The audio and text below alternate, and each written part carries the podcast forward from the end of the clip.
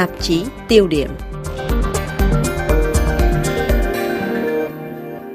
Kính thưa quý vị, từ hơn một thập niên qua, cuộc đua tăng cường sức mạnh hải quân được tăng tốc, mục tiêu là nhằm khẳng định vị thế và bảo vệ các lợi ích của mình. Hoa Kỳ và Trung Quốc, hai nước dẫn đầu cuộc đua, đang đối đầu nhau ở vùng Đông Á, giờ cũng đang giành nhau vị thế siêu cường hải quân hàng đầu thế giới.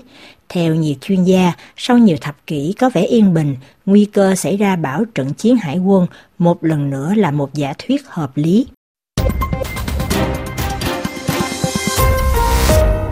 Nhờ vào khả năng bảo đảm khối hàng hóa lớn, đáng tin cậy và chi phí thấp, vận tải hàng hải đang trở thành cột sống hậu cần cho chuỗi giá trị toàn cầu, từ khi đệ nhị thế chiến kết thúc và cho đến khi xảy ra cuộc khủng hoảng tài chính năm 2008, tăng trưởng trong ngành thương mại quốc tế tăng nhanh hơn là mức tăng trưởng của sản xuất.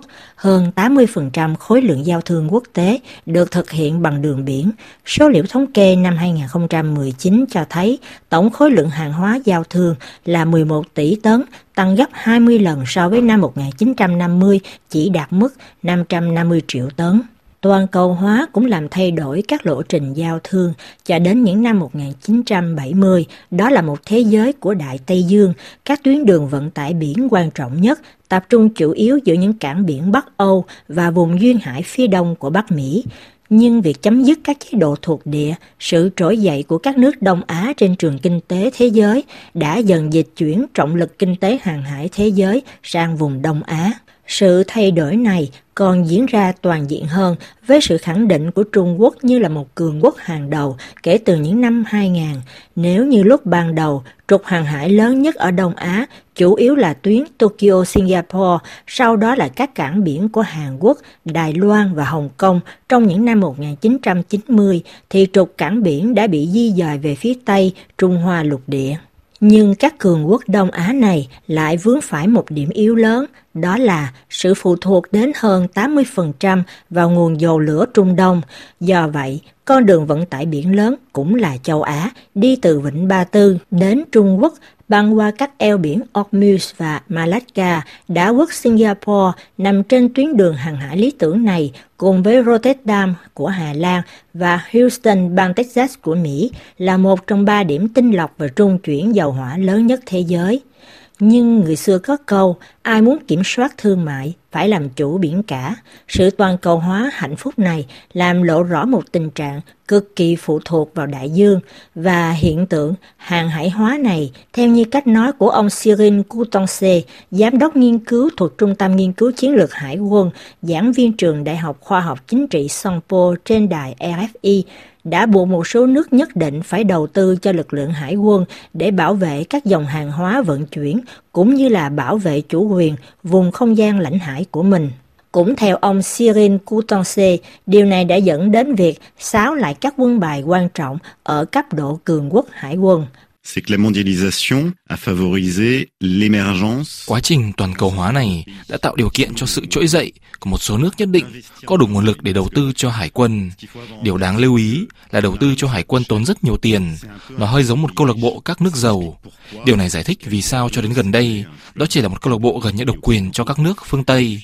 Giờ với toàn cầu hóa, người ta nhìn thấy một số quốc gia phát triển như Trung Quốc, Thổ Nhĩ Kỳ, những nước có khả năng đầu tư cho hải quân. Một nguyên nhân khác giải thích cho việc phát triển trở lại các năng lực hải quân là nhiều quốc gia có xu hướng tìm kiếm các nguồn tài nguyên biển ở những nơi khác để bù đắp cho những thiếu hụt ở trong nước. Đô đốc Bernard Roger, cựu tham mưu trưởng hải quân trong chương trình địa chính trị của RFI tiếng Pháp cho rằng điều đó đang gây ra những căng thẳng về tranh chấp lãnh hải đang diễn ra trên khắp toàn cầu, từ Đông sang Tây và từ Á đến Âu.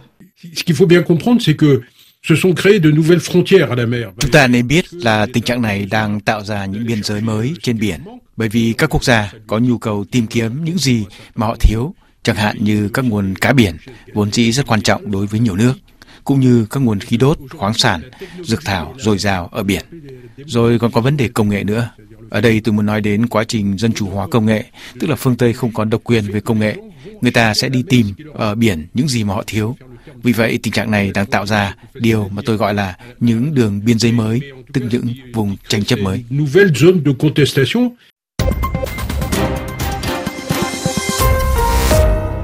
Trung Quốc với vị thế là một công xưởng lớn nhất thế giới, phụ thuộc nhiều vào biển cả cho nhập khẩu nguyên nhiên liệu, lương thực thực phẩm, cũng như là xuất khẩu hàng hóa thành phẩm. Điều hiển nhiên và hợp lý là Bắc Kinh phải trang bị cho mình một lực lượng hải quân để tự đáp ứng nhu cầu bảo đảm an ninh.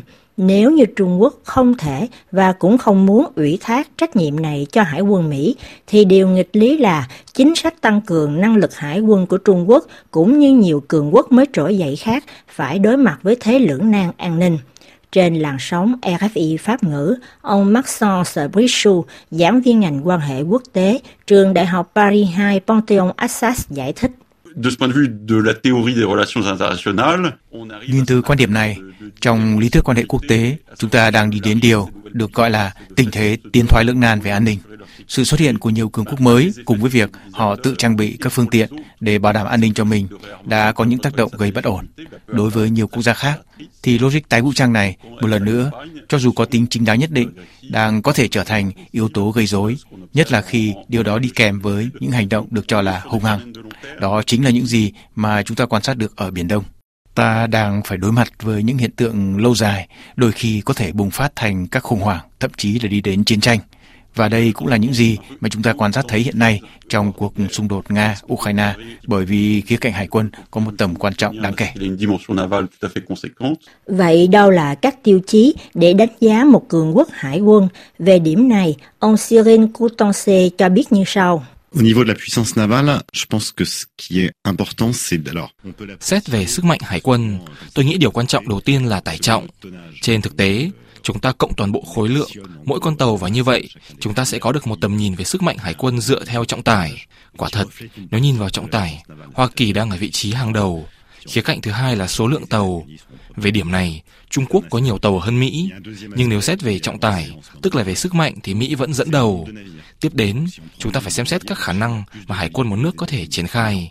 Ví dụ, nếu chúng ta nhìn vào hải quân Pháp, về mặt trọng tải chúng ta thua xa Mỹ, kém hơn Trung Quốc, nhưng vẫn nằm trong phạm vi có khả năng triển khai. Chúng ta có thể triển khai tàu ngầm mang tên lửa đạn đạo SSBN, tàu ngầm tấn công hạt nhân SSN, nhóm tác chiến tàu sân bay. Có thể nói, chúng ta có đầy đủ các lĩnh vực và điều này rất quan trọng để phát huy sức mạnh hải quân. Một yếu tố khác cũng nên đề cập đến, đó là khả năng có các điểm neo, tức là các cơ sở để chúng ta có thể cập cảng. Việc tiếp tế, các thuyền viên có điều kiện nghỉ ngơi, vì nhiều lý do là điều cần thiết. Về điểm này, Pháp có thể trông cậy vào một số điểm neo đậu nhờ vào các vùng lãnh thổ hải ngoại. Nhiều lực lượng hải quân khác không có khả năng này nên đang tìm cách có được năng lực đó, trong đó có Trung Quốc. Điều này có nghĩa là khi quý vị muốn triển khai hải quân ở Pháp, các đại dương trên toàn thế giới, quý vị cần phải có khả năng trông cậy vào những điểm neo đậu ở hầu hết mọi nơi. Và đó cũng là một phần của sức mạnh hải quân. Chỉ có điều, sự trỗi dậy mạnh mẽ của Hải quân Trung Quốc trong vòng có hơn hai thập niên khiến Hoa Kỳ và nhiều nước khác trong khu vực lo lắng. Năm 1988, Trung Quốc không có tên trong bảng xếp hạng năm cường quốc hải quân hàng đầu thế giới. Hơn ba thập kỷ sau, Trung Quốc vươn lên chiếm vị trí thứ hai và đang đà qua mặt Mỹ. Lãnh đạo Hải quân Mỹ năm vừa qua báo động Trung Quốc hiện có đến tổng cộng hơn 350 tàu chiến và tàu ngầm, vượt qua Mỹ về mặt số lượng khi chỉ có hơn 290 chiếc. Theo một báo cáo được Bộ Quốc phòng Mỹ công bố năm 2020, chỉ trong giai đoạn 2015-2019, Trung Quốc có lẽ đã tự mình xây dựng một lượng tàu tương đương với tải trọng do Mỹ và châu Âu gộp lại.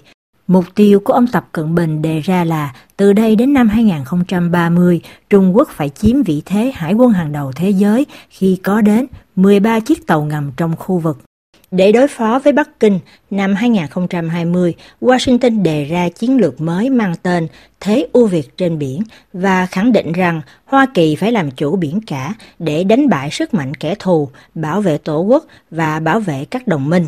Hoa Kỳ phải tiến hành một chương trình hiện đại hóa táo bạo và cần thiết cho lực lượng hải quân để duy trì uy tín thế răng đe và bảo đảm lợi thế trên biển.